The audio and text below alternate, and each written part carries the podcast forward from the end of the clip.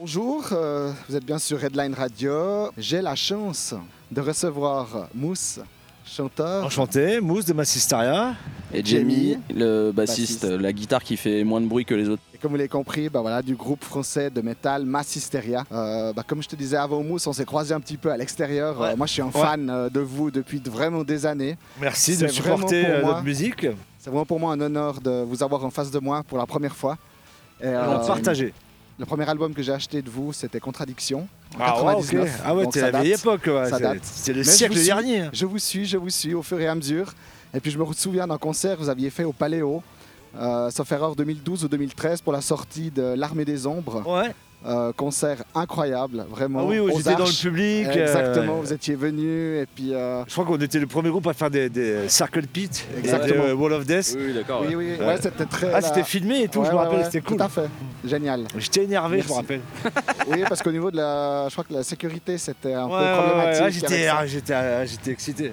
Bah, si c'est la première fois qu'ils voient ça, ouais, ils, ils ont pas dû trop comprendre ce qui se passait. Quoi. Ah ouais, ouais, ouais, c'était. Ah, moi, je connaissais déjà parce que j'étais j'étais venu à d'autres concerts, donc je connaissais un petit peu. Mais c'est vrai que c'était assez On incroyable. bousculé un petit peu les codes. ouais. Légèrement. Mais c'était tellement bon. Bah voilà, en tout cas, bah, je vous remercie. Euh, J'espère que Merci vous avez vous. fait un bon voyage Ah bah, très bien, hein, on a dormi. hein. dans ce cadre. On a euh, bu quelques bières, on a dormi, on a écouté les maquettes du prochain album. On est arrivé ici, il faisait un temps de, de Jésus, comme on dit, un temps superbe. Et on a été faire une petite balade sur le lac avec une petite vedette euh, à 300 chevaux. Donc voilà, on sent bourgeoise.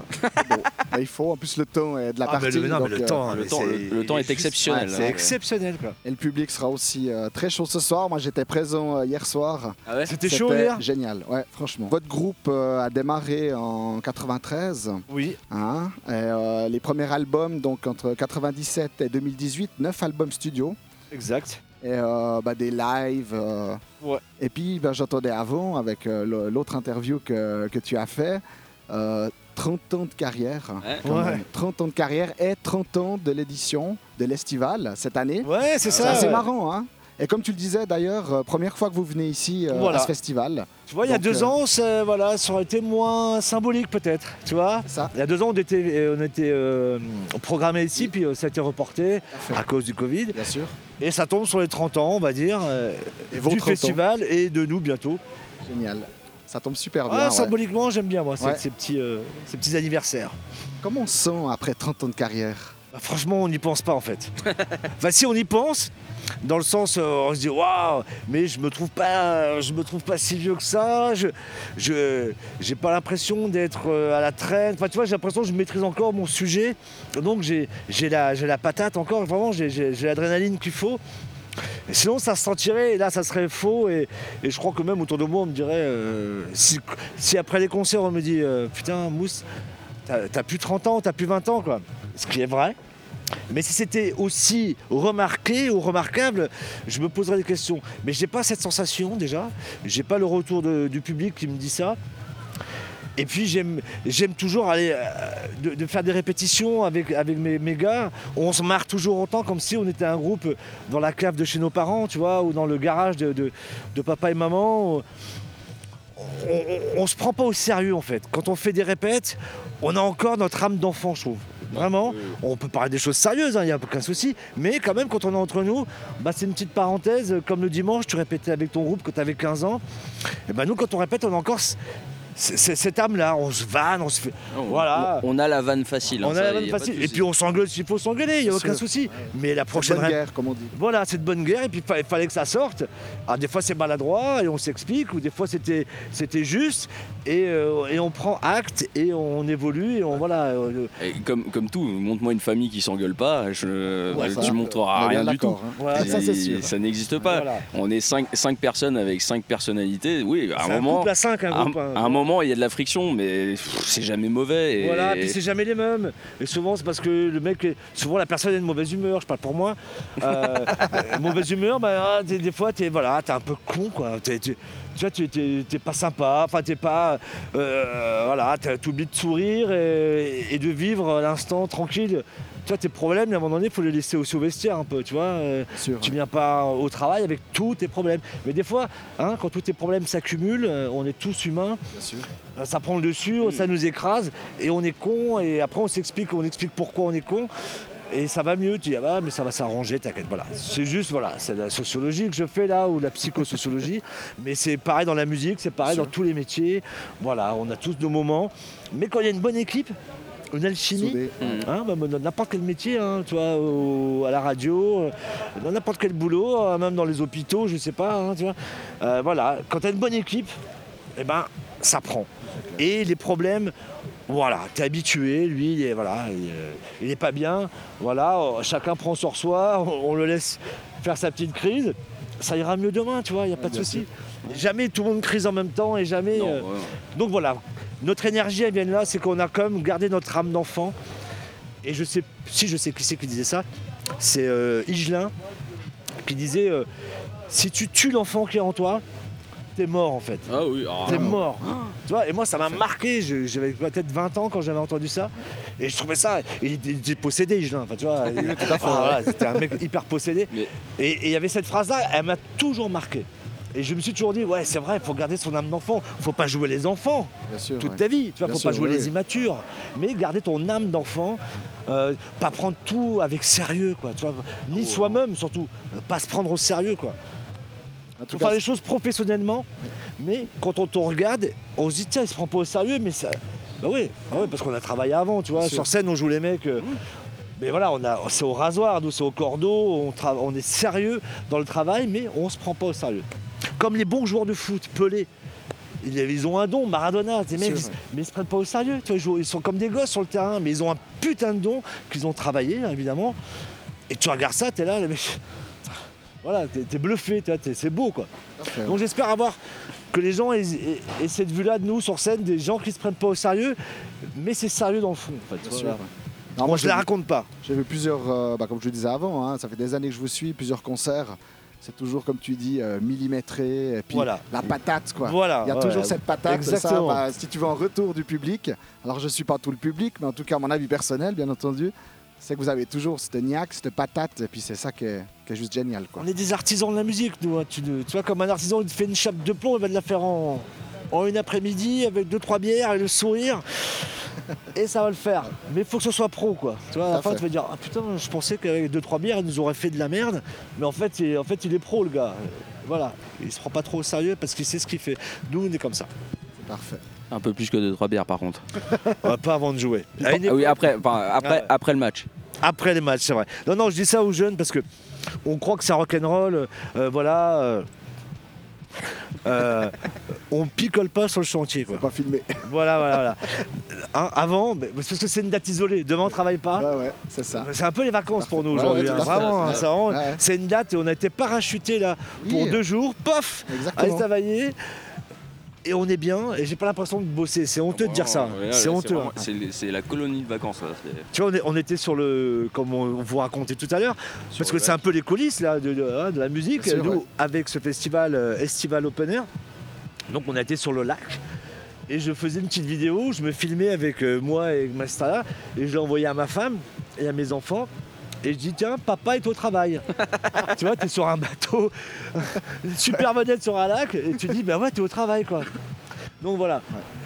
Moi j'ai fait plus ou moins la même, j'ai mis une story sur Instagram avec écrit euh, le travail, le- la routine, tout ça. Voilà, Et c'est nous c'est sur ça. le lac euh, en train de, en train- bah, de pas travailler du tout.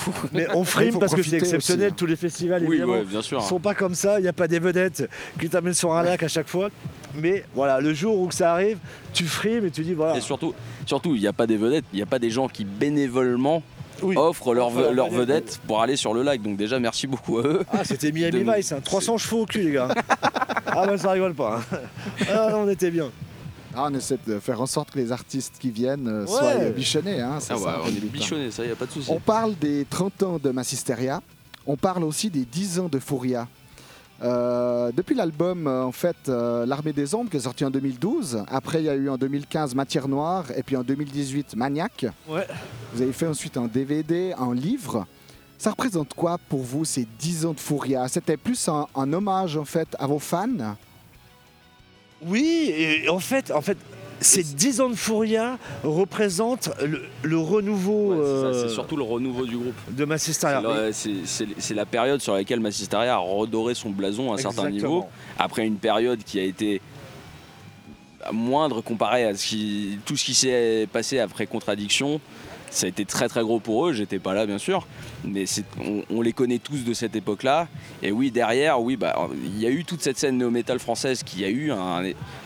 D'ailleurs, c'était Ah ouais. complètement un alien, personne ne s'y attendait que cette scène métal française ait autant de succès. Et d'un coup, bon, bah, tout le monde a essayé de faire du un peu plus pop euh, comme Kyo, des trucs comme ça, et ça n'a pas suivi derrière.